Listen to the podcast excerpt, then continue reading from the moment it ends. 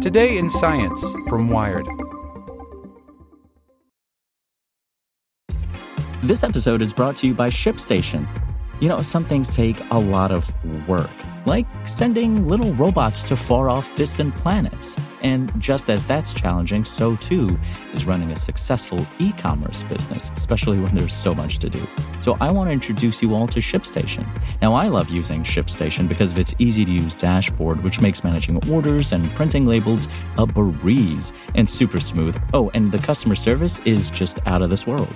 It's exactly what you need to help grow your business. Sign up for your free 60-day trial at shipstation.com slash technews. That's shipstation.com slash tech news. Okay, round two. Name something that's not boring. A laundry? Ooh, a book club. Computer solitaire, huh? Ah, oh, sorry, we were looking for Chumba Casino.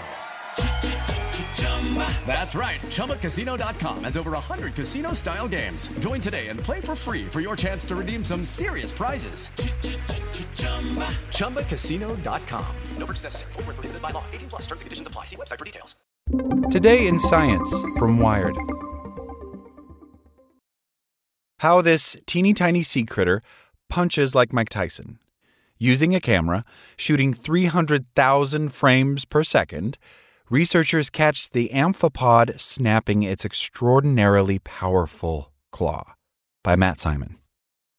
At less than a quarter inch long, this amphipod, which is a crustacean that looks a little bit like a shrimp, it lives a pretty leisurely life just sifting through algae up and down the east coast. Or so they thought. See, it's superficially a leisurely life, as scientists have just discovered. Male amphipods have this massive claw that can be more than a third of its mass, and when he snaps it in less than a ten thousandth of a second, it marshals a supercharged jet of water to let you know he ain't happy. And for the first time, and thanks to a $150,000 camera that shoots 300,000 frames per second, researchers have captured a male amphipod doing this. This slap is so violent that it's almost enough to explode the animal. Yeah. So, if you're anything like me, you're probably wondering, hmm, what do I have to do to experimentally piss off a male amphipod? Or, I guess if you want to get all sciency about it, it's the species Dulichiella appendiculata. Well, I'll tell you what you have to do. In the lab, at least, the researchers glued toothpicks to the animals' backs and then attached the toothpicks to quote unquote micro manipulators, which are these devices that allowed them to precisely position the amphipods. And all they had to do was dangle a single hair from a paintbrush close to these critters, you know, just violating their personal space, and then snap, Sheila Patek is a biologist at Duke University and the co author on this paper, and she says so they're clearly using it in an aggressive context. And once they fired up this ultra high speed camera they bought for $150,000, Sheila and her colleagues basically made the invisible suddenly visible. She actually says, in a way, it's almost magical.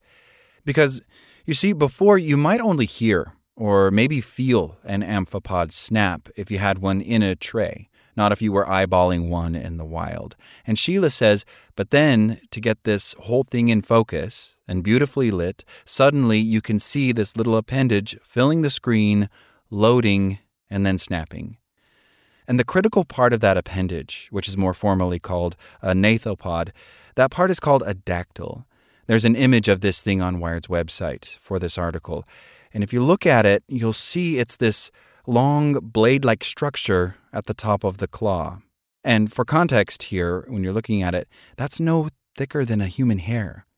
Now, to make it snap, the amphipod contracts a muscle, cocking back that dactyl and storing an incredible amount of energy. And Patek and her colleagues need to do more work to fully understand the morphology of how the snap works, but it's likely that there's a latch that keeps the dactyl in place, and when the animal's ready to snap, it releases the latch and that suddenly releases the claw's stored up energy. Sheila says, and then when we looked even further, we're like, wait, there's a water jet coming out of there. Now, more specifically, the force of the claw snap seems to be pushing water at an oblique angle instead of shooting it perfectly straight ahead. And Sheila goes on to say, and then, oh my gosh, every once in a while, the water jet seems to cause cavitation, which is the formation of these vapor bubbles, which happens when you have flow at these extraordinary speeds.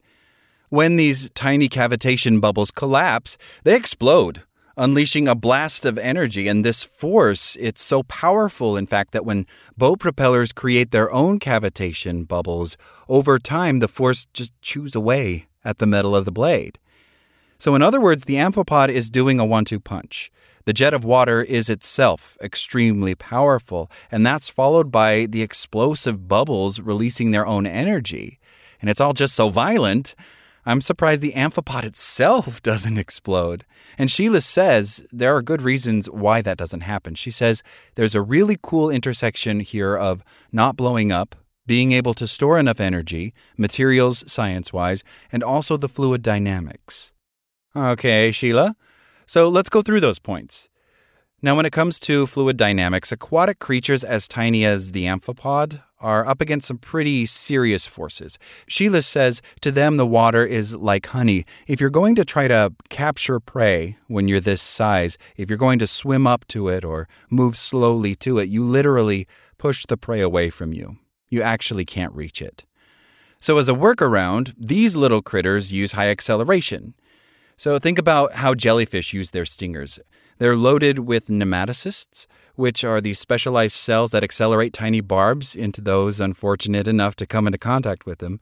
And this is still the highest known acceleration in the animal kingdom.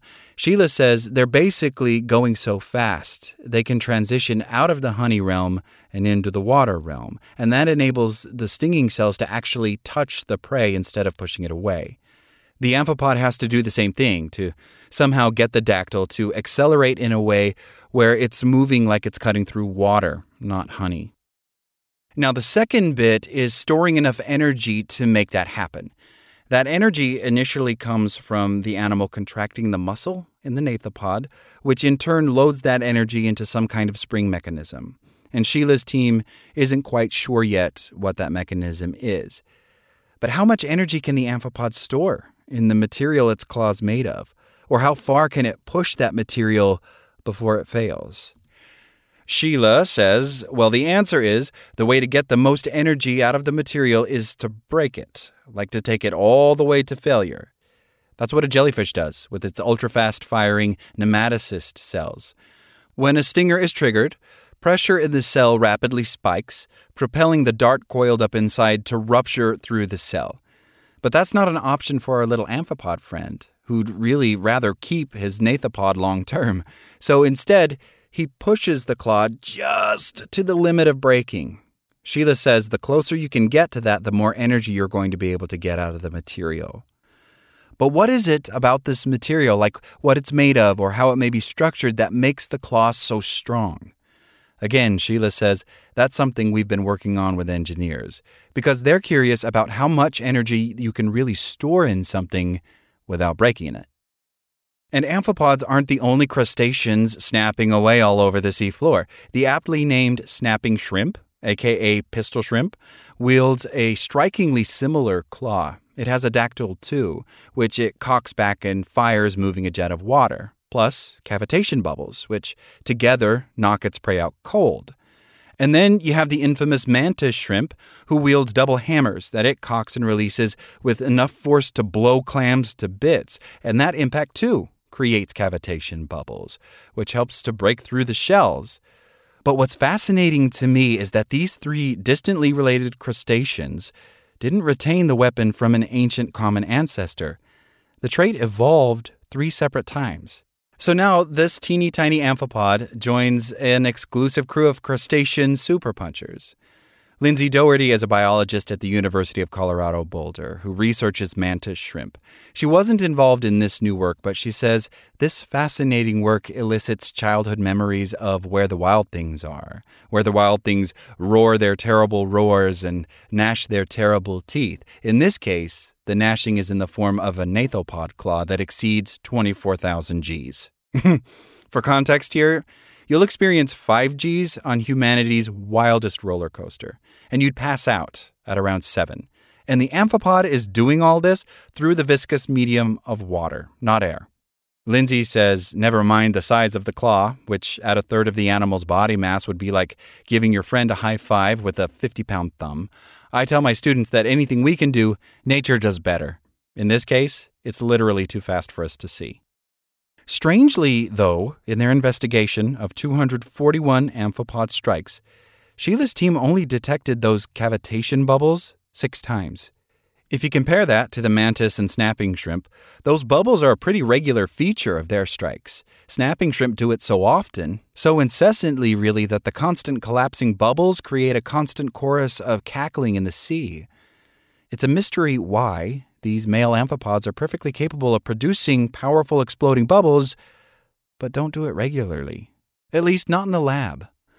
And another unknown is why the amphipod would evolve such a formidable weapon in the first place. I mean, a male tends to mate with a group of females, so the claw may well help him fend off usurpers. Or before it comes to blows, snapping may convince rival males to retreat. Sheila says it could be for territoriality, it could be for mate attraction.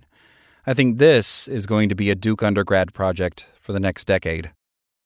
Like what you learned? Subscribe everywhere you listen to podcasts and get more science news at wired.com/science.